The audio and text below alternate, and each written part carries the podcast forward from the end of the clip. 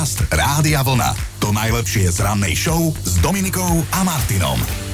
Zistujeme, že čo na iných obdivujete, ale hlava vám to úplne neberie. Pokojne sa ozvite, aj keď vás obdivujú v niečom, že vy ste tá druhá strana. Zatiaľ tu máme tú prvú stranu. Martina napísala, obdivujem, keď niekto ráno vstane hneď na prvé zvonenie budíka. Mne musí aspoň trikrát opakovane zazvoniť. Aj to ešte 5 minút rozmýšľam, aký je deň a či náhodou nie je víkend. Hej, skúš, skúš, skúšaš to ukecať, ale teda nevíde to 5 krát do týždňa minimálne. Janka napísala, že ja nechápem chlapov, ak majú v aute zaprašenú palubovku a na koberčikoch kamienky, tak to, to ich striasa, hej? Ale v byte im je to jedno, do auta by sa najradšej prezúvali, ale doma však čo nevidíte? Máme aj druhú Janku, to je prajná baba, píše, mňa udivuje odvaha a sebavedomie niektorých ženských, ktoré nič nedokázali, ale majú sa dobré. Ani nie sú extra múdre, ani krásne, ale ide im karta, to mi hlava neberie. Adriana napísala, Úprimne obdivujem a v dobrom závidím tým, ktorí výborne šoferujú a užívajú si to. Verím, že aj ja sa to raz naučím. Aťka, aj my veríme, držíme palce, hádam, ťa dovtedy nestretneme. Podcast Rádia Vlna.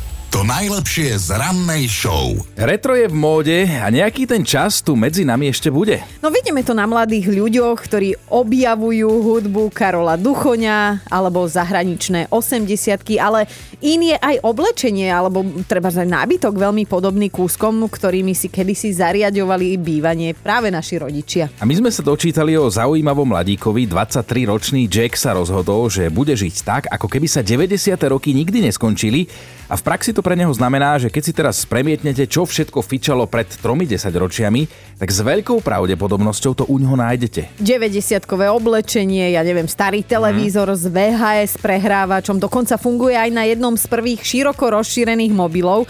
Taká tá tehlička krásna, nesmrteľná, nerozbitná, mm. hej. Do takéhoto lifestylu vrazil 6000 eur a vraj je na ďalších 20 rokov minimálne vybavený. Tak uvidíme, že dokedy mu toto nadšenie vydrží. No, tie 90. roky. Časy, keď my, my dvaja sme ešte nemali vrázky, mm. mali sme všetky zuby, mm. mali sme minus 20 kg.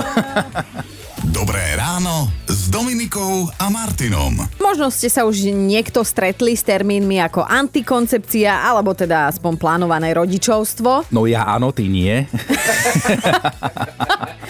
Ešte chvíľku máš ten gruj. A dám ti ten verca ich do vaničky, však počkaj. Vedci totiž to vynašli novú metódu, počúvaj no. pozorne, mužskej antikoncepcie a toto je otázka na chlapov, že či by ste do toho šli.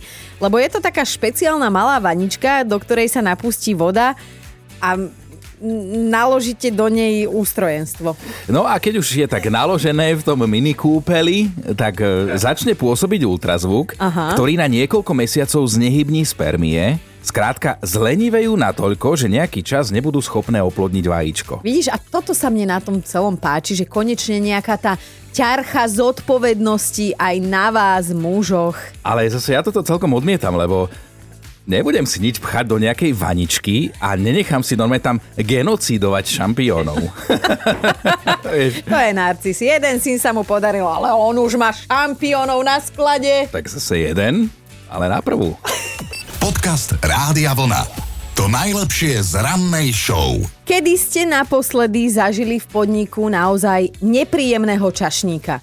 No ale predstavte si, že existujú aj také reštaurácie, kde za protivnú obsluhu dostávajú pozitívne recenzie. Normálne v Austrálii teraz takúto jednu otvorili. Oni návštevníkom sľubujú, že čašníci budú na nich takí zlí, že ich možno až rozplačú pri tom stole. akože tiež sa mi chcelo u nás na Slovensku zo párkrát plakať v reštike. buď to bolo z jedla alebo z prístupu, ale teda oni niekoho dourážajú, že niekto bude naozaj plakať a niekto sa bude šúľať od smiechu, lebo to má rád. tak si predstav, že nevieš že tá reštika je takto uletené tematická a prídeš tam na slušnú večeru, mm-hmm. hej, že mhm. zoberieš ešte aj polovičku, zrazu príde čašník a začne na teba hulákať, nadávať ti a ty sa ani nevieš vlastne dovolať spravodlivosti, lebo tak toto tam je. Ale mne sa to páči, aby som si s ním dal taký battle, vieš, výmenu názorov, že tiež si by som ho nedourážala, či by neodišiel s plačom. Ale vraj jedlo tam majú dobré, hej, mm-hmm. na to pozor, jedlo je tam dobré, takže ak si chcete vyskúšať podobný úlet, tak sa treba preletieť do Sydney.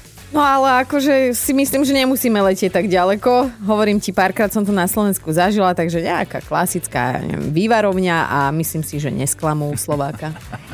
Dobré ráno s Dominikou a Martinom. Cestovať okolo sveta na oslíkovi, to neviem, či by sme sa úplne nechali ukecať. O, neviem ti povedať, ale môžeme sa inšpirovať vďaka zaujímavému chlapíkovi Michailovi z Nemecka. On sa rozhodol, že práve na oslovy prejde trasu zo svojej domoviny až do ďalekej Číny a na zvládnutie tohto ambiciozného plánu si normálne učil časový plán, že 3 roky. Čo na to ten chudák Somári, keď mu to povedal, že kamo, ideme cestovať 3 roky spolu do Číny. no momentálne je už Michael na ceste takmer 200 dní a mimochodom toť pred pár dňami dorazil práve k nám na Slovensko. Mm-hmm. Samozrejme dáva si aj nejaké prestávky, ako sa mu zachce a tiež aj ako sa Somárovi zachce. Aj v susednom Česku strávili dosť dlhý čas, asi si našli kamarátov. Áno, videla som napríklad, že aj v Piešanoch strávili dlhší čas, to bolo veľmi príjemné. Pozdravujeme z mesta Snowmy pôvodní obyvateľia. Michael takto netradične putuje a kempuje, lebo si povedal, že na podobné dobrodružstvo nechce čakať do dôchodku. Po 39 rokoch dal prosím pekne výpoveď, zbalil si batoh a vyrazil. Podľa mňa aj jeho stará sa potešila. Zo Slovenska chce ďalej pokračovať cez Maďarsko, Srbsko a Bulharsko až do Turecka a to je len teda akože krátkodobý časový plán. A tak Michal, želáme šťastnú cestu a pamätaj, že lepšie cestovať sám a na oslovy, než vo dvojici so somárom.